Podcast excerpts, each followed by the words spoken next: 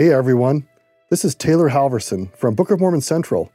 We've had a lot of requests to add our weekly Come Follow Me videos with myself and Tyler Griffin to our podcast. We are very excited to do this. However, just know that we use a lot of visuals in our videos. So if you ever want to see the visuals, check out Book of Mormon Central on YouTube. We hope you enjoy. I'm Taylor. And I'm Tyler. This is Book of Mormon Central's Come Follow Me Insights. Today, the book of 1 Samuel. Now, last week we covered chapters 1, 2, and 3, so that's not part of today's lesson, but the rest of the book is there. And, and the curriculum, you'll notice, focuses on certain chapters and leaves out many of them, and we're going to skip most of them as well. We're going to follow roughly what is in the Come Follow Me manual. So, Taylor, how would you how would you classify the book of 1 Samuel? What, what is the 30,000 foot overview? Kingship. Who is the king? This book is focused on how did Israel get a king? Now it's interesting, if we turn to 2 Nephi chapter 10, verse 14, God says this very plainly I, the Lord, the King of heaven, will be their king, and I will be a light unto them forever that hear my words.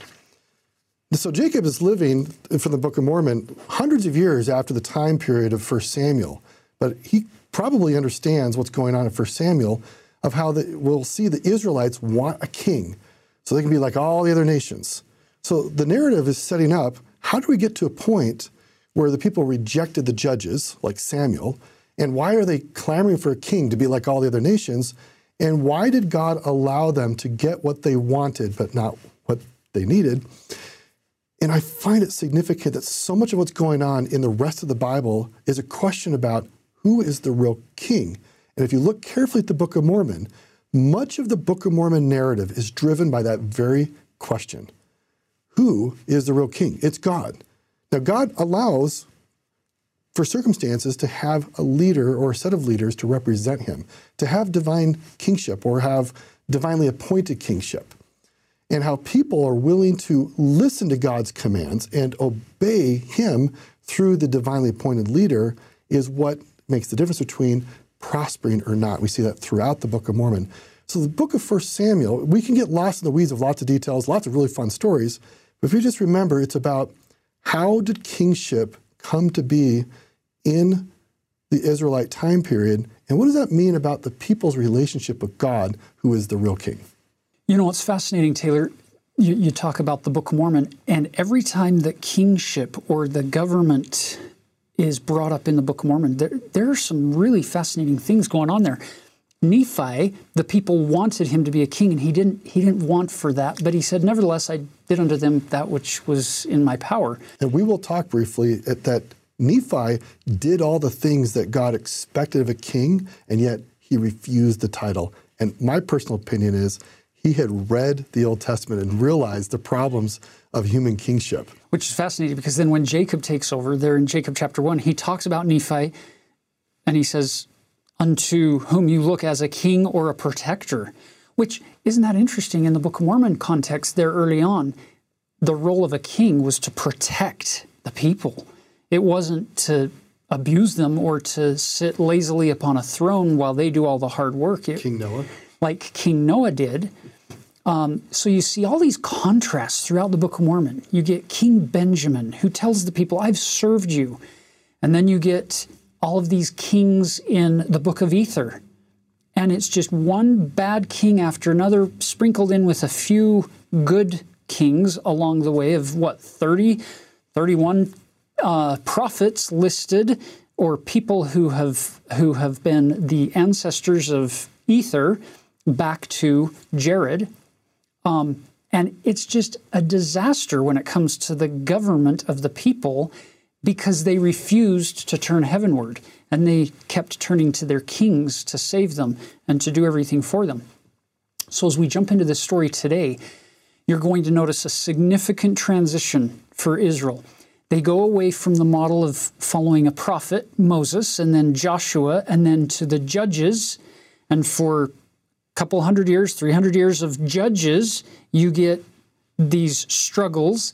And now Samuel appoints his two sons in chapter 4 and 5 and 6 after Eli and his two sons die. Now Samuel takes over and he puts his two sons in as judges. And then it's here where the people say, nope, we want to go from judges to kings. So it's the it's the inverse. It's the opposite of what you get in the Book of Mormon, where King Mosiah in chapter 29 of Mosiah 29, he says he, he's trying to convince the people to go away from kings and go towards judges. Do you think he was spending any time reflecting on the story of King Benjamin in contrast to King Noah and what he did, or even back to Nephi as the first king or protector over the people? And he's saying, you know what?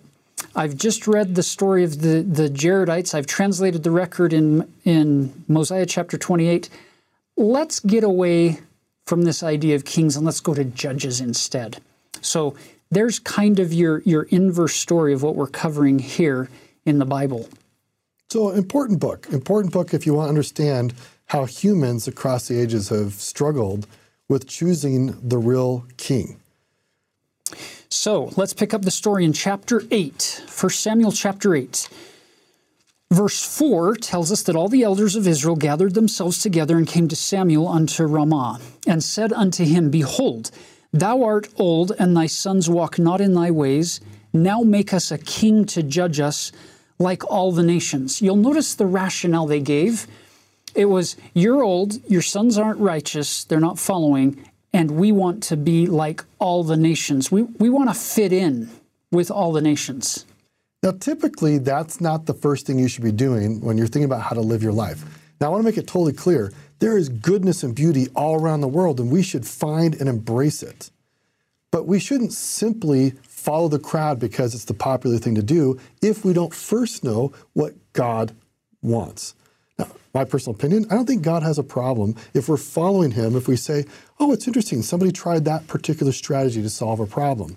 If we're following God and we're like, I'm going to try that strategy too, we're not rejecting God, right? Bringing all truth together.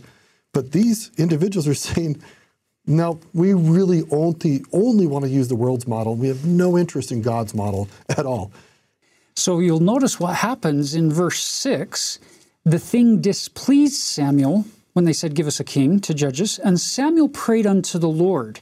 I love that, that he goes to, to the heavens for direction on this. So, what you now see is in verse 10, it says, Samuel told all the words of the Lord unto the people that asked of him a king. So, all the words that we get that Samuel was given by the Lord, all we get is a little handful of verses in verse 7, 8, and 9. And the Lord said unto Samuel, Hearken unto the voice of the people in all that they say unto thee. And here's what matters for they have not rejected thee, Samuel, but they have rejected me, that I should not reign over them. That's so sad.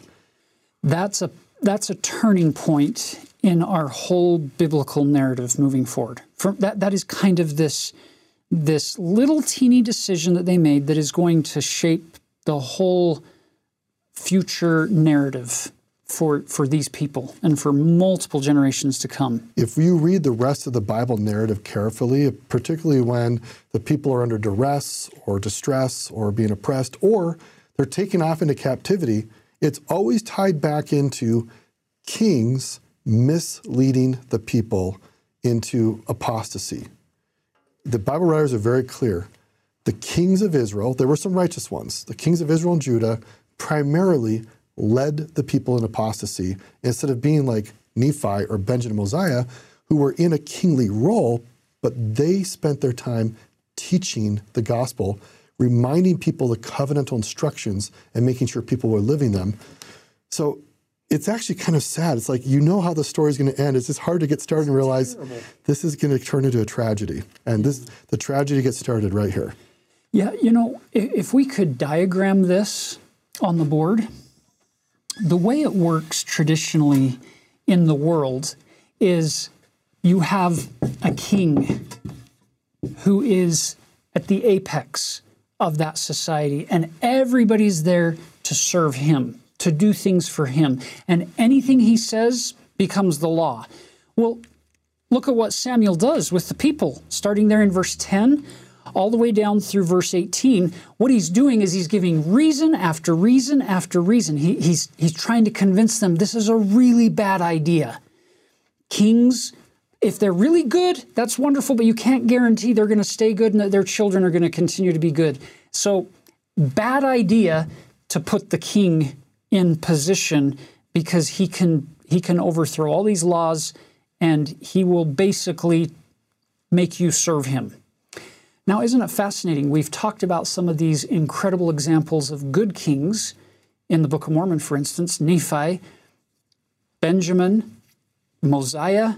You've, you've got wonderful examples. What makes them wonderful? It's because they're following the Christ like pattern. Because in the kingdom of God, did you get that? Kingdom of God. He, if you will be greatest of all, then you will be the servant of all. It's, it's an upside down, topsy turvy diagram. The king is the one who serves. The power that he has actually gives him the capacity to serve at a greater degree. He's not taking anything from the people, instead, he's giving everything to the people. And in the ultimate kingdom of God, with Jesus Christ as the King of Kings, it's not in the world's model.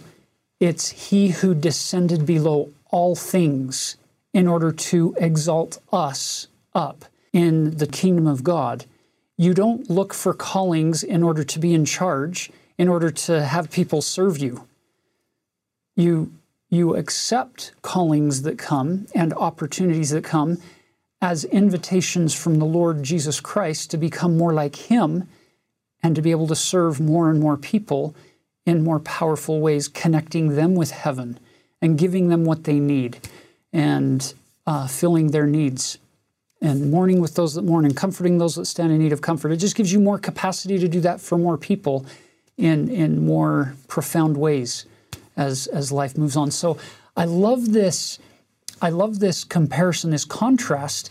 And now you would think Samuel has, has laid out a pretty significant case against a king to the people. Look at verse 18. And ye shall cry out in that day because of your king, which ye shall have chosen you, and the Lord will not hear you in that day. Because we, we just read it before. They, they've not rejected you, Samuel, they've rejected me. And so you're going to cry to your king for deliverance to protect you. And he won't be able to do that. You're going to see that over and over and over in our in our stories coming forward. Look at verse 19. After all of that, the answer is nevertheless the people refused to obey the voice of Samuel and they said, "Nay, but we will have a king over us." that we may also be like all the nations, and that our king may judge us and go out before us and fight our battles which is what happens here. But it doesn't happen here. What's happening is you're going to go out and fight his battles. And at that point, Samuel says, All right, agency wins the day. It's interesting. One of the most powerful and repeated titles that we have of God is Lord of Hosts, or Lord, Lord of Sabaoth, which is a transliteration of Lord of Hosts. Lord of Hosts. Hosts is a military entourage. God Himself is the divine warrior. He's the one who will fight all your battles. The people are saying, no thanks, we want to do it on our own. What happens in the Book of Mormon when people say, we'd rather, rather fight with our own arm of flesh? What happens to the Nephites or the Lamanites? They always lose. And it's always about the question who do you choose to have as your Lord of hosts? Who's your king to go out to battle for you? Are you going to choose the kings who want to enlist you into their battles or God who will fight your battles? It's fascinating. In fact, if we turn back to Deuteronomy chapter, uh, chapter 17, verses 14 to 20, God lays out his expectations for what a king should be like. And we'll put it here on the screen, but here's the expectations. Covenantal kings should not do these things. Don't acquire a lot of horses, meaning don't build a military. Why? Because God Himself is the Lord of hosts. He fights the battles. Don't return the people to Egypt, which I interpret as don't return them, return the people to the house of a bondage or apostasy, because God had saved them out of Egypt, saved them from bondage, saved them from apostasy. The king should not take the people back into bondage. Don't acquire many wives. Don't seek after silver and gold. So that's what a king should not be doing. Here's what a king should be doing have a copy of the scriptures, read the scriptures every day, teach the scriptures, instruct the people about the covenant path and its obligations. Do not lift yourself up above your brethren. If you look at the Bible and the stories that go on here, this is exactly what Samuel's saying. Your king is going to break the covenantal oath. He's going to make himself act like God and take everything. But the real kings promote God's word and his covenantal instructions. If you look at Nephi, what's one of the first things he does? He goes to preserve the scriptures. Now, he happens to get a sword out of that effort too, which he uses to defend people. What's significant is that Nephi understands a real king spends his time teaching the word of God. What does King Benjamin do? He teaches people the word of God. What does King Mosiah do? All of them are focused on teaching about Jesus and preserving the records and reminding people when Abinadi shows up. He has to show up teaching the word of God because the king, Noah, had chosen to have too many wives and search after silver and gold. He was doing the exact opposite of what God expected. So the patterns we see here in Samuel in the Old Testament about God's expectations for kingship play out really well. Well, they play out really clearly in the Book of Mormon. And it's very clear that the Book of Mormon, the leaders there are judged according to the covenantal kingship model that God revealed in Deuteronomy that we see playing out here in 1 Samuel chapter 8. Well, there's nothing to be done for it. Let's get us a king because the people are demanding it, right? So we turn over to chapter 9. Samuel goes to find the king, and God guides him in this process to a man of the tribe of Benjamin whose name was Kish. And he had a son um, whose name is Saul. Verse 2 tells us he's a choice young man and a goodly. And there was not among the children of Israel a goodlier person than he. From his shoulders and upward, he was higher than any of the people. So he, he's unusual for, for his surrounding. He stands out. He, he caught the attention, which, by the way, is going to come up later on when we're picking David as the second king, because Samuel is kind of he, he's programmed at this point to okay, well, the king must be the biggest, tallest, strongest guy, and we're going to get that corrected with David um, a few chapters down the road.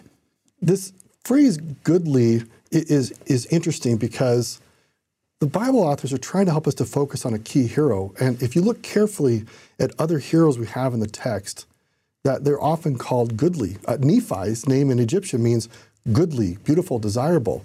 So it seems like it's a word that you might use to identify God's chosen. Even David is described about uh, that he is beautiful and comely. Words that in Egyptian you would render as the word Nephi. Nephi, it's just so fascinating that God chooses people and he makes them good because he is good. And we'll see what happens to Saul when he decides to take power in his own hands and take di- right. dictation from the people instead of from God. Well, before we get there, we need to get him. We get, need to get him as a king first. Here we go to verse 21. After Samuel has has had some interaction with him, Saul's a little taken aback by this. Look at his description and tell me on the meekness o meter, where would Saul be? It says, and Saul answered and said, Am not I a Benjamite? of the smallest of the tribes of Israel, and my family the least of all the families of the tribe of Benjamin.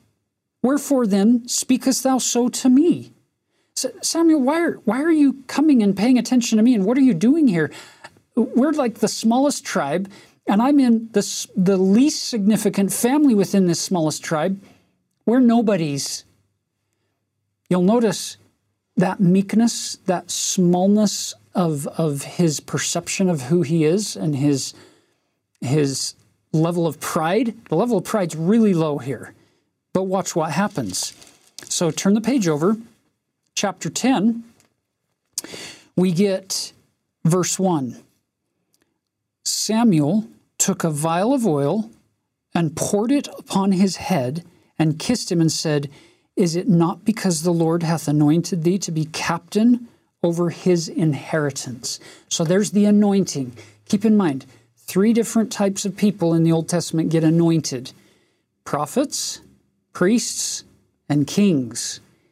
Here you get the, this kingly anointing for Saul.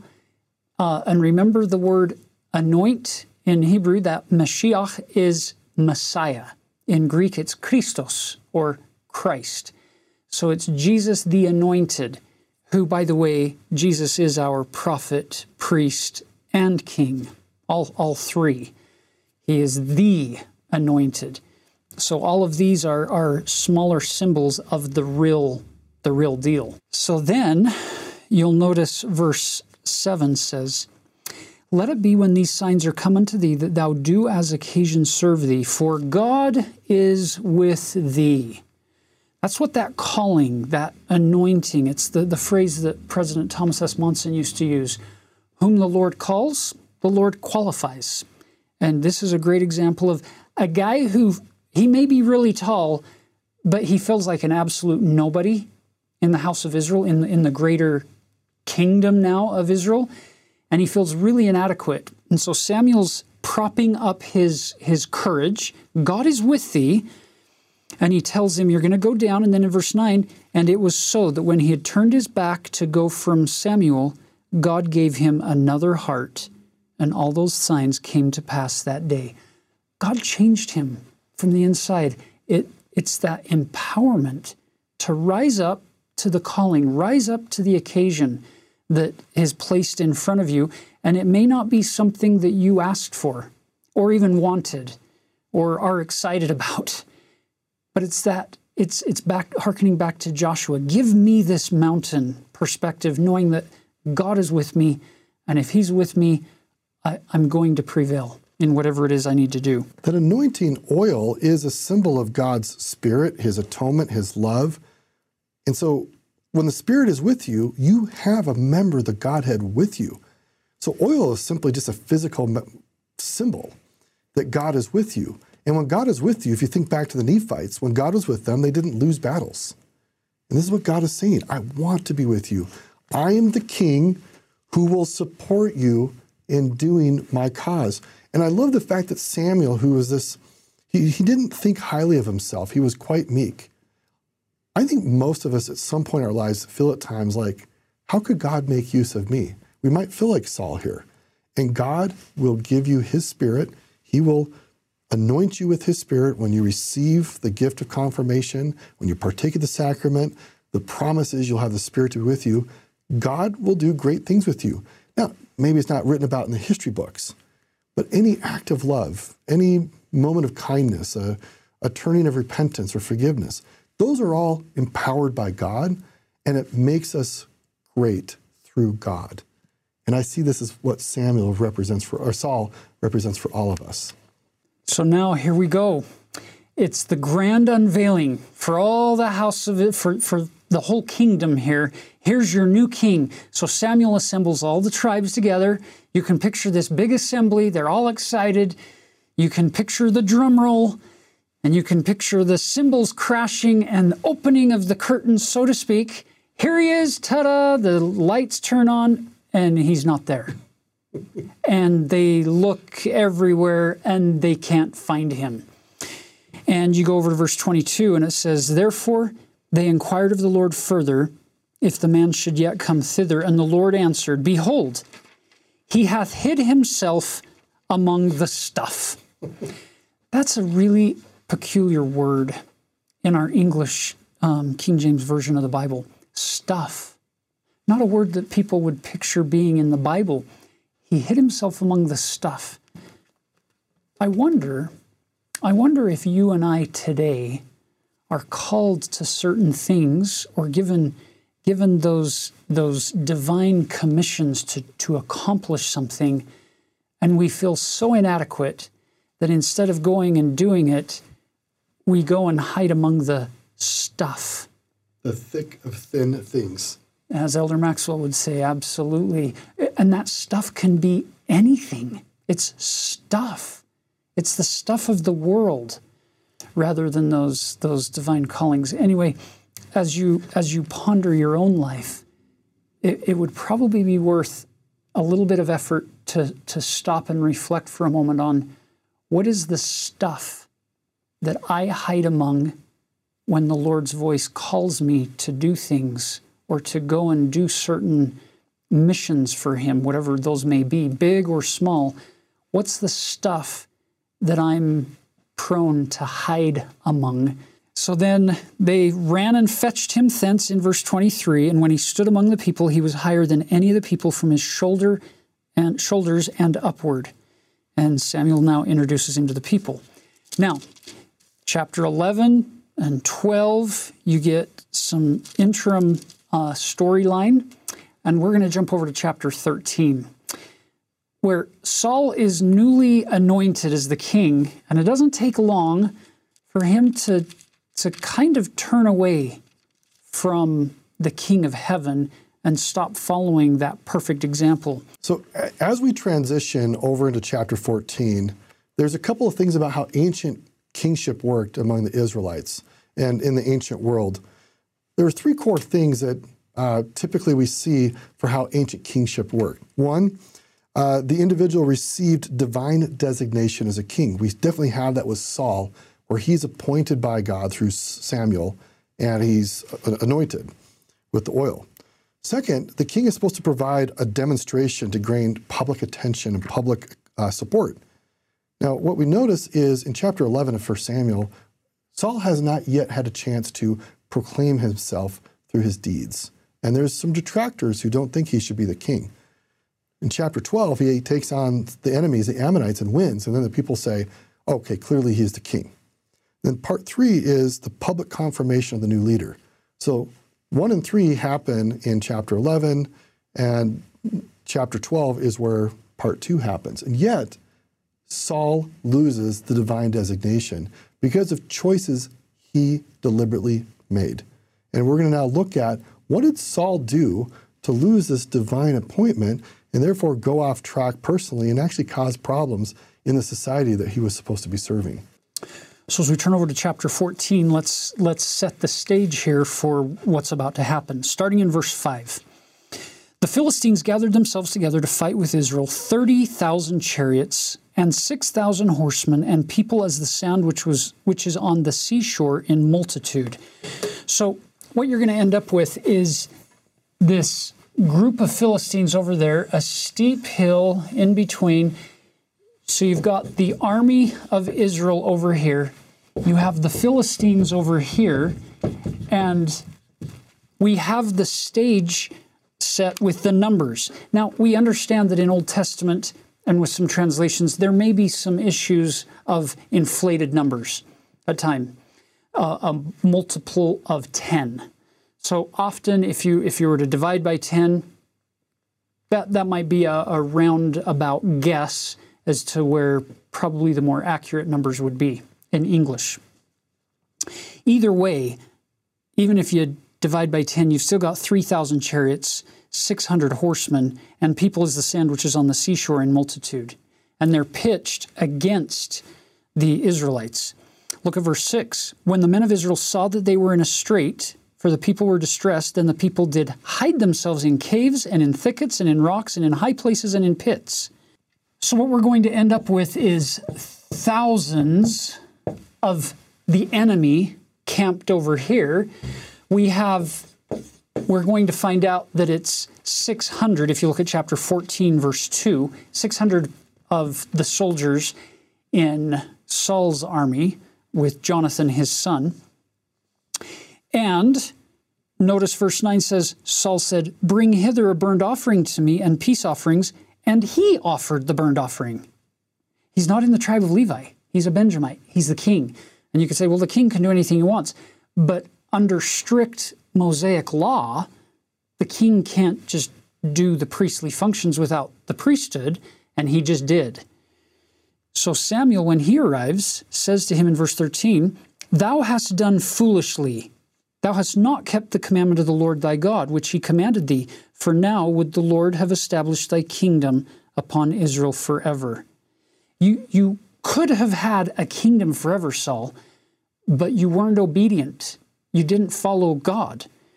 So Then 15, Samuel arose and gat him up from Gilgal unto Gibeah of Benjamin, and Saul numbered the people that were present with him about 600 men.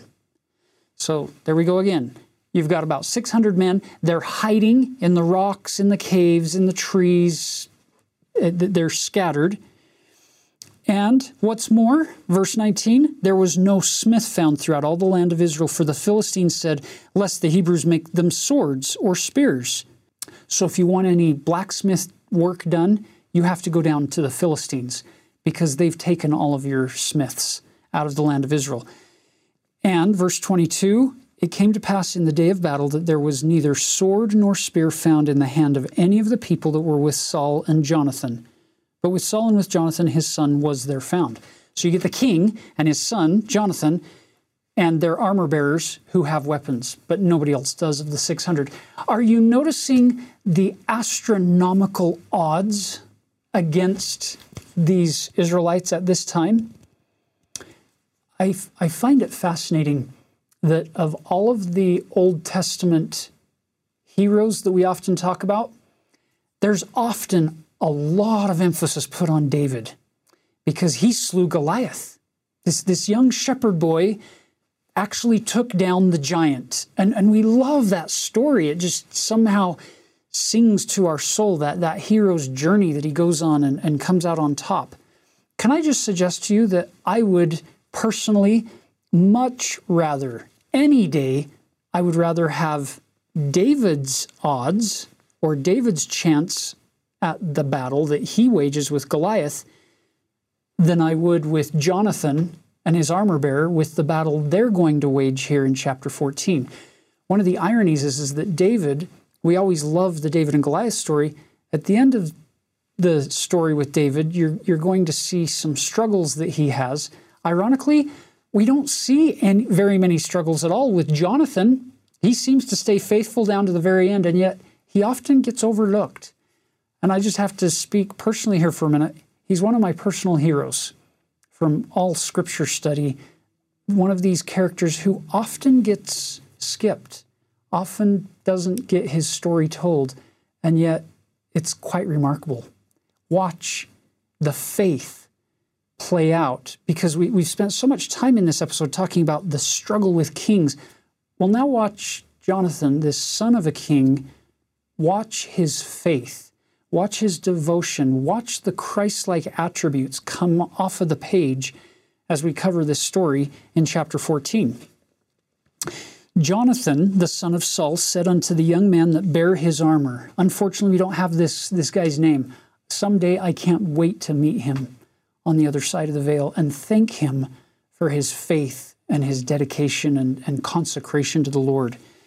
So Jonathan turns to him. Keep in mind, we're up here we're totally outnumbered.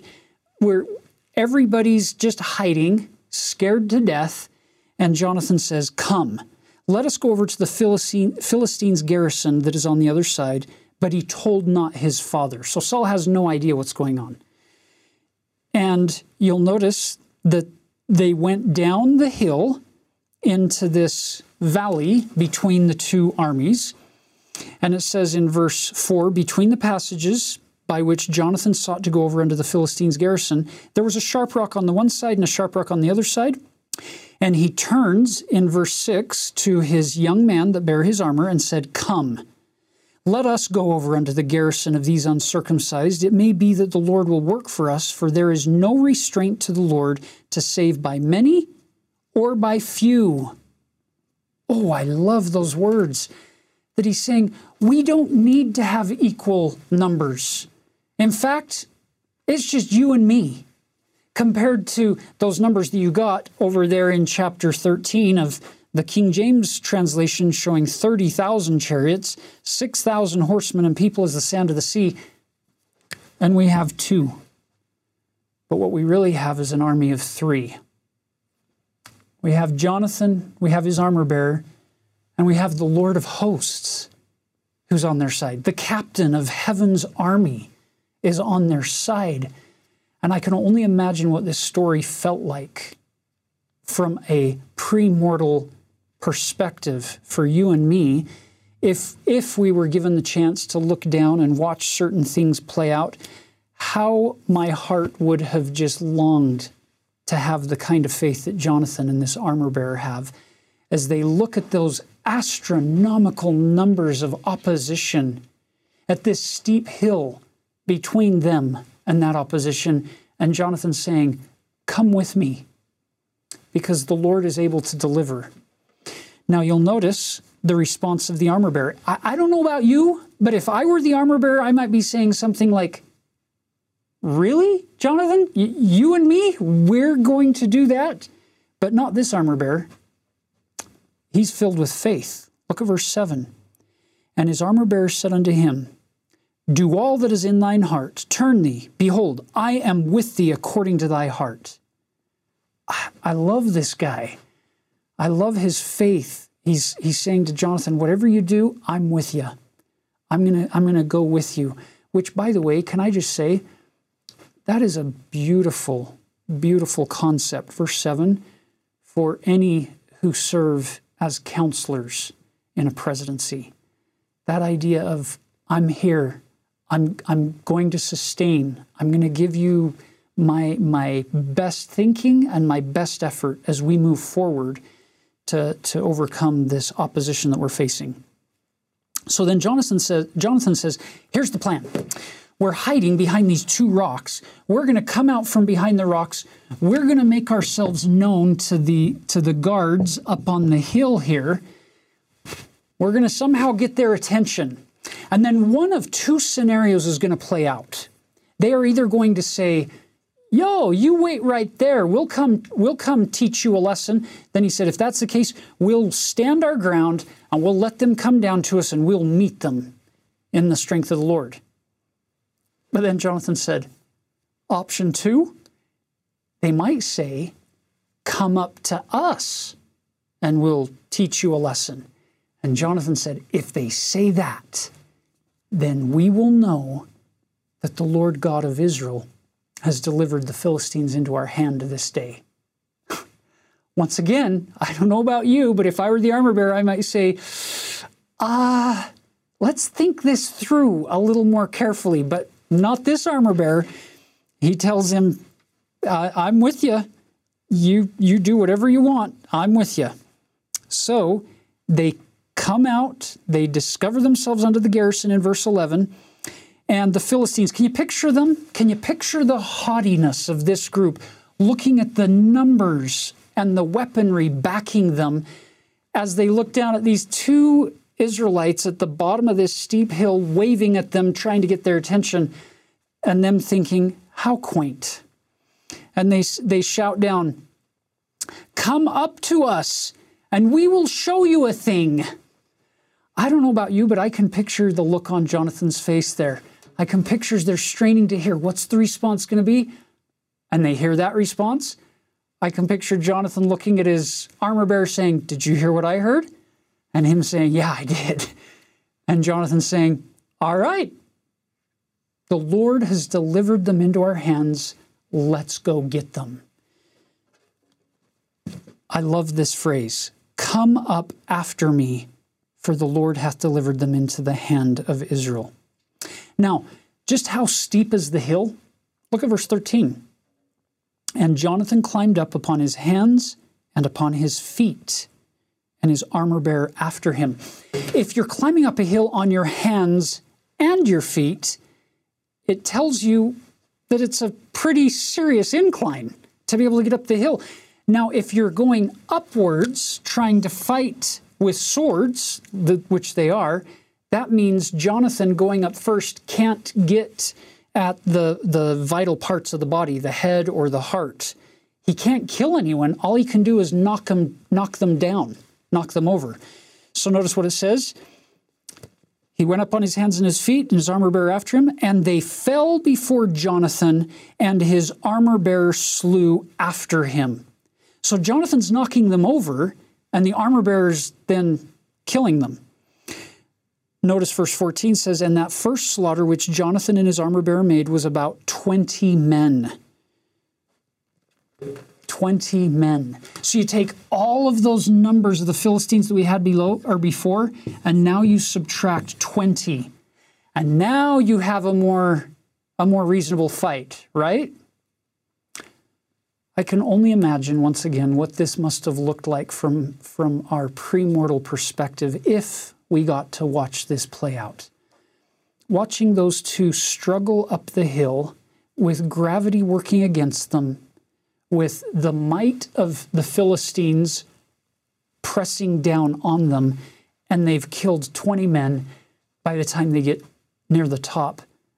Oh, how we must have longed to be more like that when it was our turn to come to the earth. Now, brothers and sisters, this is a really, really beautiful moment in the, in the story of the Bible where the Lord God of Israel, seeing their, their faith and their moving forward in the face of such incredible adversity and opposition, it's here where he basically says, Now let me fight the battle for you. And the same Heavenly Father back then is in his heavens today and his son Jesus Christ will help us today as we face our Philistine um, odds that are totally uh, outnumbering us on so many levels. Notice it says, verse 15, there was a trembling in the host in the field, and among all the people, the garrison and the spoilers, they also trembled, and the earth quaked. So it was a very great trembling. So you can picture God stepping in now and doing things that no mortal could ever do.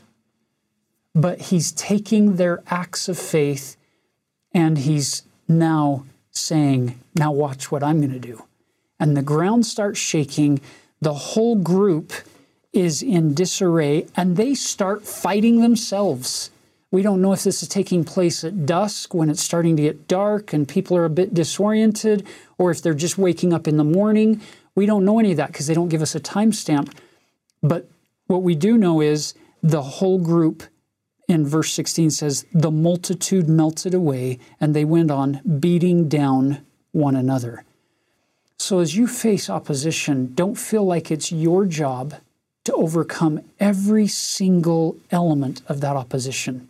Sometimes all the Lord needs is for you to move onward and upward on your covenant path in faith, facing just a small handful of the opposition, knowing that those acts of faith in Him can lead to much, much grander miracles down the road. Now, um, the rest of chapter 14 tells a very sad tale of how far Saul has already slipped in his leadership. And you can read the rest of the story on your own, two more pages here, of where he came this close to killing his own son Jonathan because of a silly decree that Saul had made over here, not knowing that his son Jonathan had started this whole thing. And he said, made a mandate nobody eat or drink anything until we're done fighting. Jonathan didn't hear that, and he's going to eat some honeycomb, and Saul's then going to want to kill his son for that. Gratefully, many of the people step in and save his life and say, You will not do that to Jonathan after what he did on this, on this day. I love all the lessons we can get out of the scriptures if we take the time to think about how they might apply to us. Samuel, 1 Samuel 15 is a very sobering text because of what happens to Saul. He's given very explicit instructions from Samuel the prophet about what he's supposed to be doing as a king. So he goes to fight a battle and he doesn't do exactly what he's supposed to.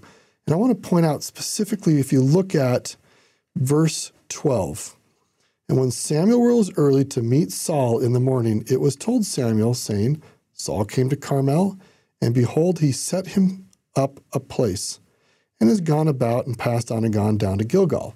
So, a couple of things. We might read that and say, oh, uh, they're supposed to meet and Saul wasn't there. Don't miss a meeting with a prophet when the prophet has given you explicit instructions from God. We're supposed to meet here. But even more problematic is what Saul is doing here. This phrase, and he set him up a place. Now, in English, we might not think about that. The original Hebrew means he set himself up a memorial. God's asking you, do this work, protect my people. And it's not for your glory. Wasn't there a whole battle in the premortal life with one guy wanting glory for doing God's work? So Saul has won this battle, didn't win the battle according to God's instructions, and establishes a monument for himself. I find this extremely telling that in God's view of leadership, leaders should not be setting up personal monuments and memorials to themselves of any type. We should be memorializing God who delivers, God who empowers, God who saves. And this is one among many things that Saul does to lose the divine designation as God's chosen king. Isn't it fascinating then the way Samuel talks to him after this experience? These are some of the most sobering words in the whole story of 1 Samuel. Verse 17 And Samuel said, When thou wast little in thine own sight, was thou not made the head of the tribes of Israel, and the Lord anointed thee king over Israel? That's sobering. Saul, when you were little in your own sight, God gave you big things. And now you think you've done such big things that you're no longer little in your own sight. You, you think you think you're the end all be all where you're going to set up memorials so that everybody now glorifies you. You've now taken the attention off of heaven and you've put it on you. This this isn't ending well. And then he has some other discourse with him about you didn't obey. And he's like, no, I, I, I made a sacrifice. He's trying to defend in, in his pride, he's trying to defend what he did rather than saying, You're right, Samuel. I, I need some time to go to the Lord and get right with him, and then get right with you, and then get right with the people and try to correct these wrongs because you're right. I'm, I'm struggling right here. Instead, he's defending it. And then look at verse 22. And Samuel said, Hath the Lord as great delight in burnt offerings and sacrifice as in obeying the voice of the Lord? Behold, to obey is better than sacrifice, and to hearken than the fat of rams. And it gets worse. Verse 24, it's almost as if Saul did not hear what Samuel had just taught. He said, I have sinned, for I have transgressed, repented, as you were talking about, the commandment of the Lord and the words, thy words, because I feared the people and obeyed their voice. So he's basically saying, I did what the people told me to do. Now, good leaders do listen to the people, right? You listen to God and you listen to people. A good leader does not just simply impose his will on people without knowing them there's this powerful principle called empathy. And there's this field of study called design thinking, where you actually spend time immersed in people's lives to understand what they need so you can design solutions for them. Good leaders do that. They create solutions based on real people's needs. Terrible leaders, non covenantal leaders, leaders who should not be followed, are ones who, instead of taking ownership of their own bad choices, blame the people. No good leader should ever blame the people for their own mistakes. And this is kind of what Saul is doing. Now, gratefully, the, there, there's a little bit of a reprieve for Saul here in verse 30 and 31. He says, then, then he said, I have sinned, yet honor me now, I pray thee, before the elders of my people and before Israel, and turn again with me that I may worship the Lord thy God. So there, it's not perfect, but we're going to celebrate baby steps in the right direction, right? He's still wanting to look good in the eyes of the people. Yeah. Honor me. Honor me in the eyes of the people. Honor God first, then maybe we can work with you, Saul. So Samuel in verse 31 turned again after Saul, and Saul worshiped the Lord. But you'll notice it's not going to last very long. You go down to chapter 16, and it's time to pick a replacement. But that replacement isn't going to take the throne for years. We're going to we're going to struggle with Saul for many many more years here in the rest of 1 Samuel. Um, so when he when he's picking this new leader, verse 6 of chapter 16 says, And it came to pass that when they were come, that he looked on Eliab. So now we're in the, the household of Jesse, of the kingdom of, Ju- or of the tribe of Judah. And Eliab is very tall. And so he's like, Well, this must be him, the oldest son of Jesse. That's the next king. Verse 7 But the Lord said unto Samuel, Look not on his countenance, or on the height of his stature, because I have refused him. For the Lord seeth not as man seeth, for man looketh on the outward appearance, but the Lord looketh on the heart. So then Jesse calls child number two, Abinadab. And then number three, Shammah, until he's gone through all seven of his sons. And Samuel's thinking, okay, well, then it's him, it's him, it's him. And now we're all done. And he says, uh, Is there any more? And He says, Oh, well, yeah, we've got the youngest, but he's out keeping the sheep. He's, he's like the least of my children. He's young. He's just a shepherd boy. There's no way he's the one you're looking for. Look at verse 12's description. And he sent and brought him in. Now he was ruddy and withal of a beautiful countenance and goodly to look to. And the Lord said, Arise, anoint him, for this is he.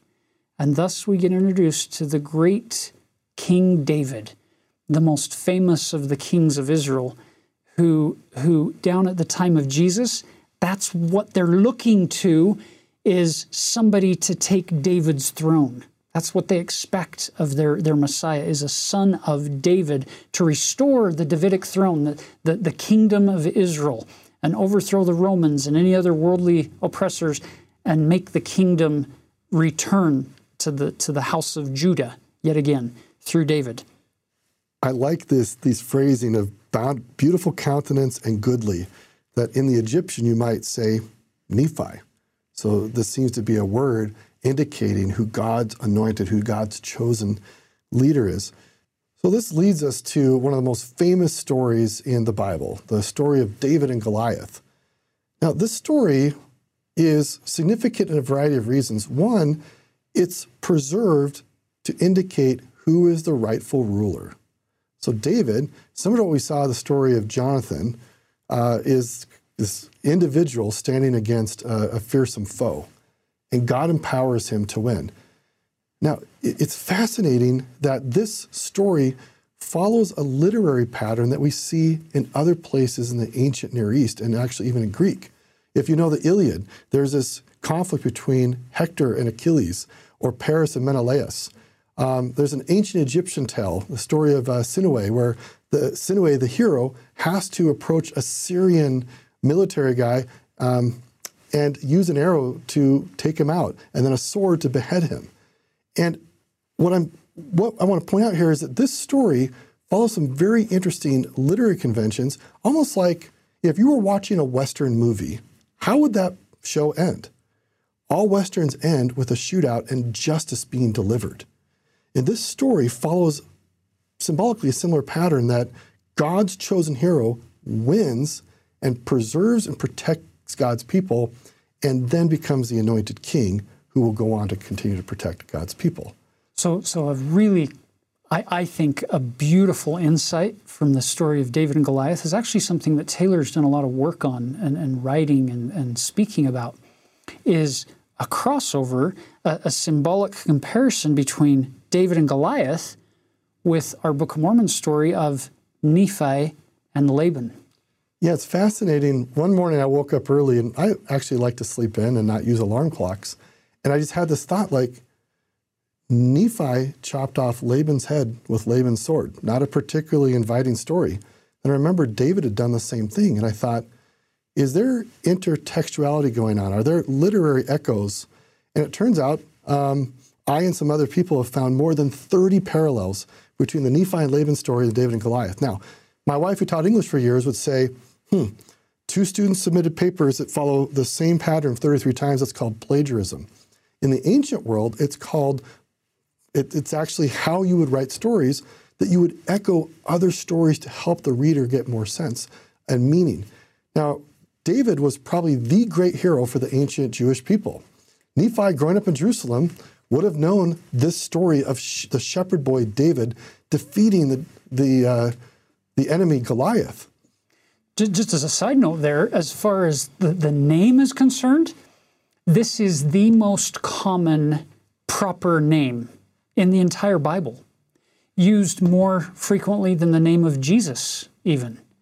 The only name that, that appears more frequently is the name of God in the Old Testament, Yahweh or, or Jehovah is how we would say it today. But as far as the, the human characters of the story, David is the number one most oft seen name. They, they love King David in the Old Testament, in the Old Testament and in the New Testament. The, the Jewish people looking backwards, they, they are looking for the son of David to redeem them and to restore the kingdom. So this story of King David versus, or sorry, the shepherd boy David versus Goliath is foundational to the narrative, the Israelite national narrative. Nephi seems to narrate his own life and the starting of his own new nation in the guise of David. Just as David. Now, listen to some of these uh, interesting parallels, and we'll put a link in the just uh, down below where you can find more of this. You have the youngest son sent by the father on an important mission to support the older brothers who are confronting a fearsome military foe who's standing against God's chosen people and keeping them from progressing. The young man goes forward in the power of God, not a military person, and he confronts the enemy and with the power of God overcomes the enemy, takes the sword, and becomes the ruler of a new people and the protector of God's chosen people that is actually the purpose of the story of David, is to indicate why David was chosen, or the, to give evidence to the people that David was the chosen one. Nephi seems to be trying to tell the same story. There, there's no question that he's that this story is fresh on his mind as he's telling his own story. But he never mentions David. Now, this is my personal opinion. There's only three instances of King David ever being mentioned in the Book of Mormon.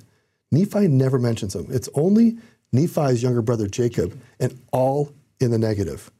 It's actually all about how David took too many wives and sought silver and gold. Remember earlier, good kings teach the scriptures.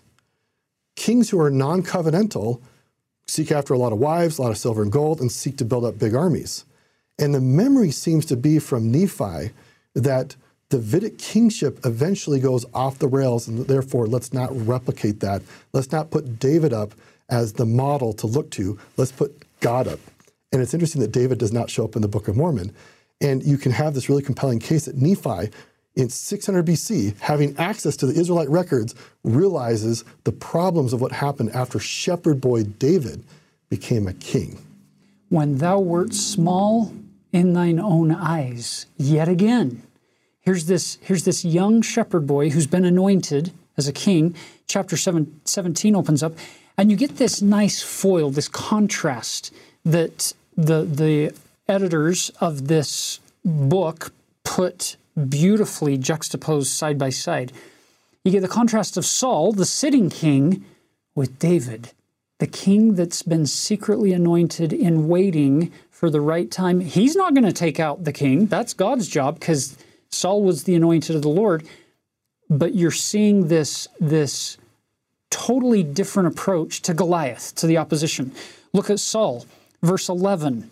When Saul and all Israel heard these words, the words of the Philistine giant defying the, the name, the armies of Israel and the God of Israel, when Saul and all Israel heard these words of the Philistine, they were dismayed and greatly afraid. I don't know about you, but we live in a world that is filled with all of these claims and very shrill, loud voices and, and claiming certain elements of truth as they portray. And if we're not careful, we'll tune our ear to those voices of discord, those voices of dissent, those voices that would turn us away from God or away from God's prophets. And they can be very, very convincing and very loud and very outnumbering if we keep tuning our ear to them. So you get this they were filled with dismay and they were greatly afraid. Now they're going to make their decisions based on fear of what the world is threatening to do to them in this context. And he's doing this 40 days, it says in verse 16. Once again, we don't know if that's exactly 40 days or if it's just many days, a long period of time. Now, notice as our hero steps into the story now, from out of nowhere, a shepherd boy delivering, he's on a he's on a DoorDash or a, a, a food delivery run to his brothers. And notice verse 22 David left his carriage in the hand of the keeper of the carriage and ran into the army and came and saluted his brethren. And as he talked with them, behold, there came up the champion, the Philistine of Gath, Goliath by name, out of the armies of the Philistines, and he spake according to the same words. And then you'll notice these next four words. And David heard them. Now, the them is italicized, which means there was no Hebrew word there for them, but the King James translators felt like it completed the sentence better. So if you just left it as, and David heard, in my mind, it's even more powerful. Here's, here's this Philistine defying the armies of Israel and defying the Lord God of Israel. And David heard. And he, it, it stops him. He's like, What? Wait, what is going on here? And he asks for the story. Who is this guy? And why is nobody doing anything about this? And so David goes and speaks to Saul. And look at verse 32. You have to contrast David, this newly anointed king in waiting, speaking to the guy who's head and shoulders above everybody else. Goliath's a giant. The only one who should be fighting him is Saul. But Saul's afraid and he's taking counsel from his fears.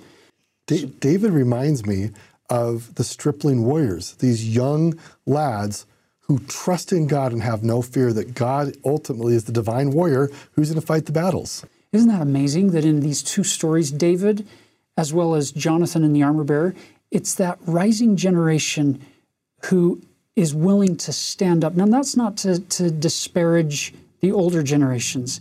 It's to say that sometimes there's there are some things that the rising generation can accomplish that maybe the older generations weren't uh, given as their divine commission from God to accomplish.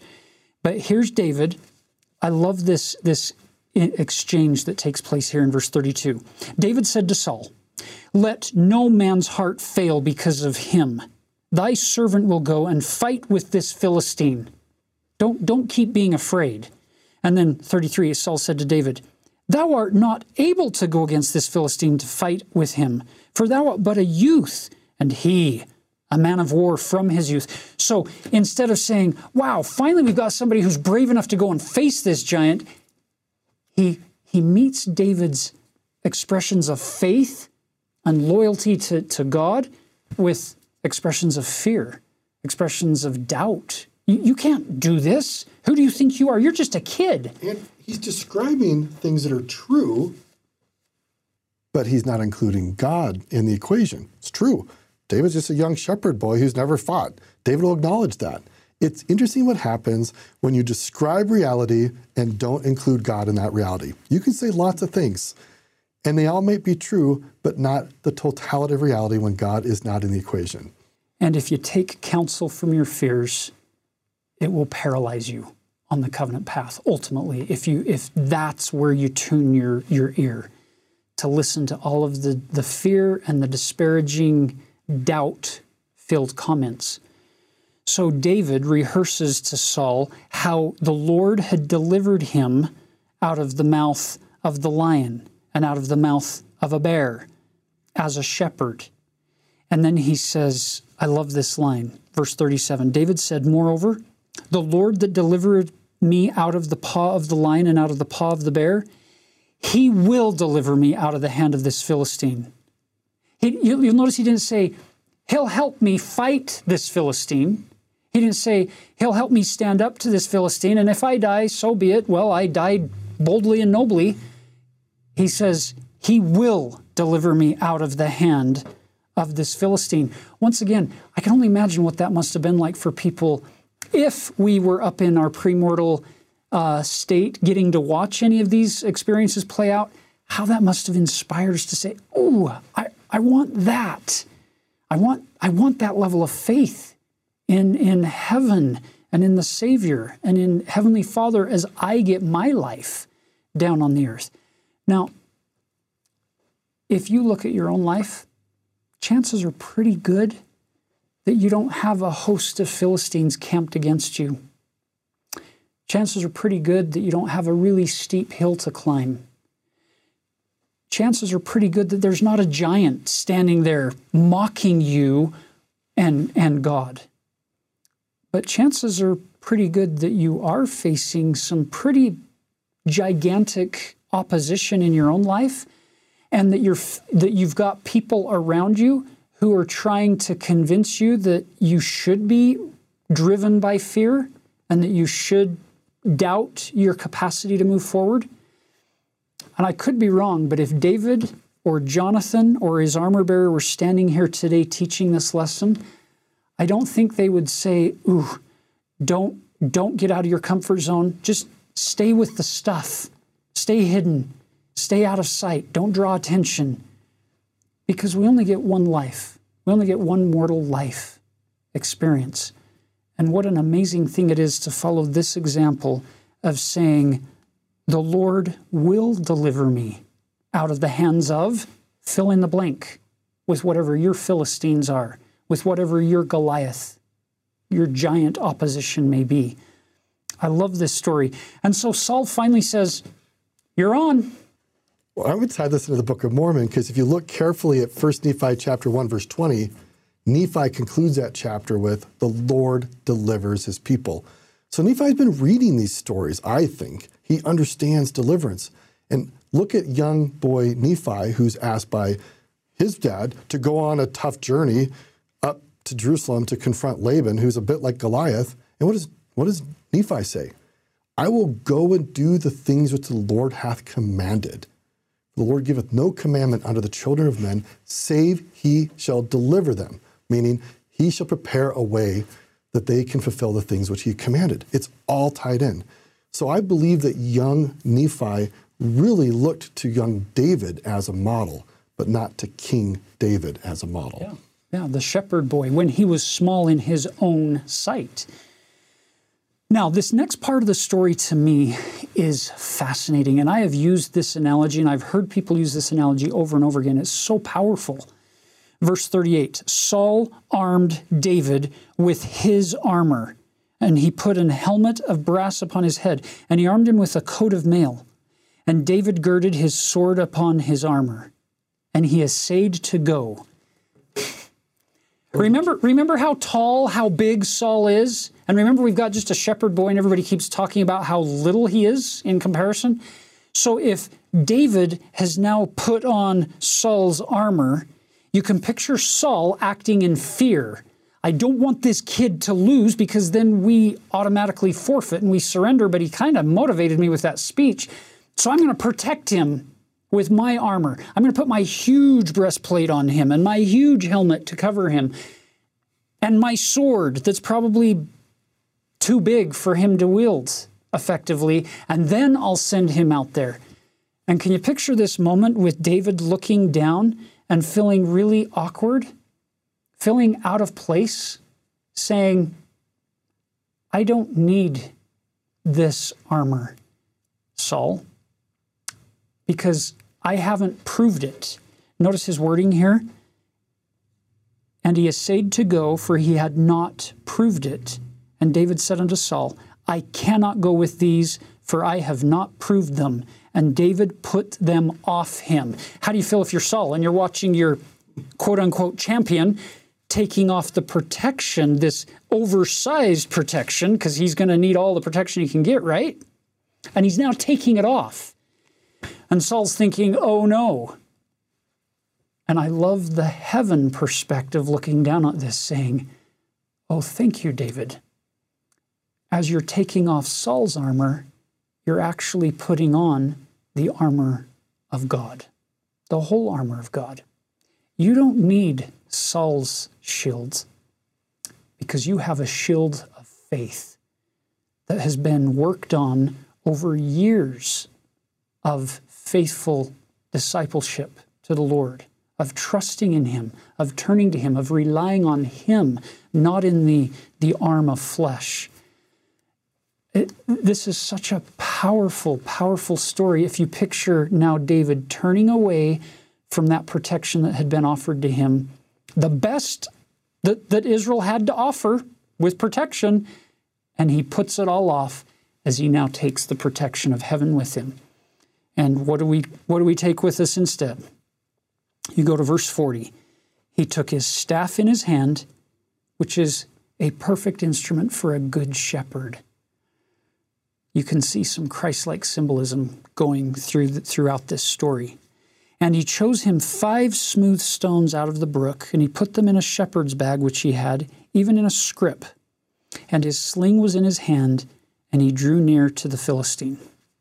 Now, can you picture that moment? Both sides assembled, both armies waiting for their champion, and one side clearly feeling like they have the upper hand in this battle, thinking, Go Goliath, this is going to be easy. Uh, this is going to be entertaining. And here comes this shepherd boy. And Goliath has no idea. He thinks it's a one on one fight. What Goliath can't see is it's actually a one on two fight and Goliath is totally outnumbered because the Lord of hosts is with David, this young shepherd, this, this not a warrior, but this shepherd who is very gifted with a sling. So the Philistine in verse 43 says to David, Am I a dog that thou comest to me with staves? And the Philistine cursed David by his gods and he said to David, Come to me, and I will give thy flesh unto the fowls of the air and to the beasts of the field. What he doesn't know is what's in verse 45. Then said David to the Philistine, Thou comest to me with a sword, and with a spear, and with a shield. And by the way, back at the beginning of this chapter, it gives you kind of the descriptions of the length and the weight and the size and the scope and the scale of this, of this giant's weaponry and of his armor. And he says, But I come to thee in the name of the Lord of hosts, the God of the armies of Israel, whom thou hast defied. This day will the Lord deliver thee into mine hand, and I will smite thee and take thine head from thee. And then down at the end of that verse, that all the earth may know that there is a God in Israel. Did you notice a contrast? I'm going to do all this. Why? so that everybody can know that there's a God in Israel. It's his battle that's going to be fought today. It's not mine. I'm not doing this so people walk around saying, Look at David. He's amazing. David doesn't want people talking about David, he wants them talking about the Lord God of Israel. I love that perspective that unfortunately isn't going to last for his entire life just like it didn't last for Saul's life. Yeah, it's sad when God does great things in people's lives. People start to believe that they have done the great things.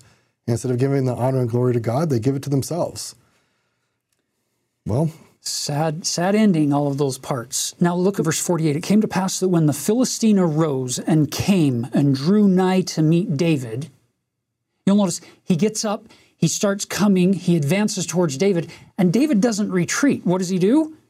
David hasted and ran toward the army to meet the Philistine.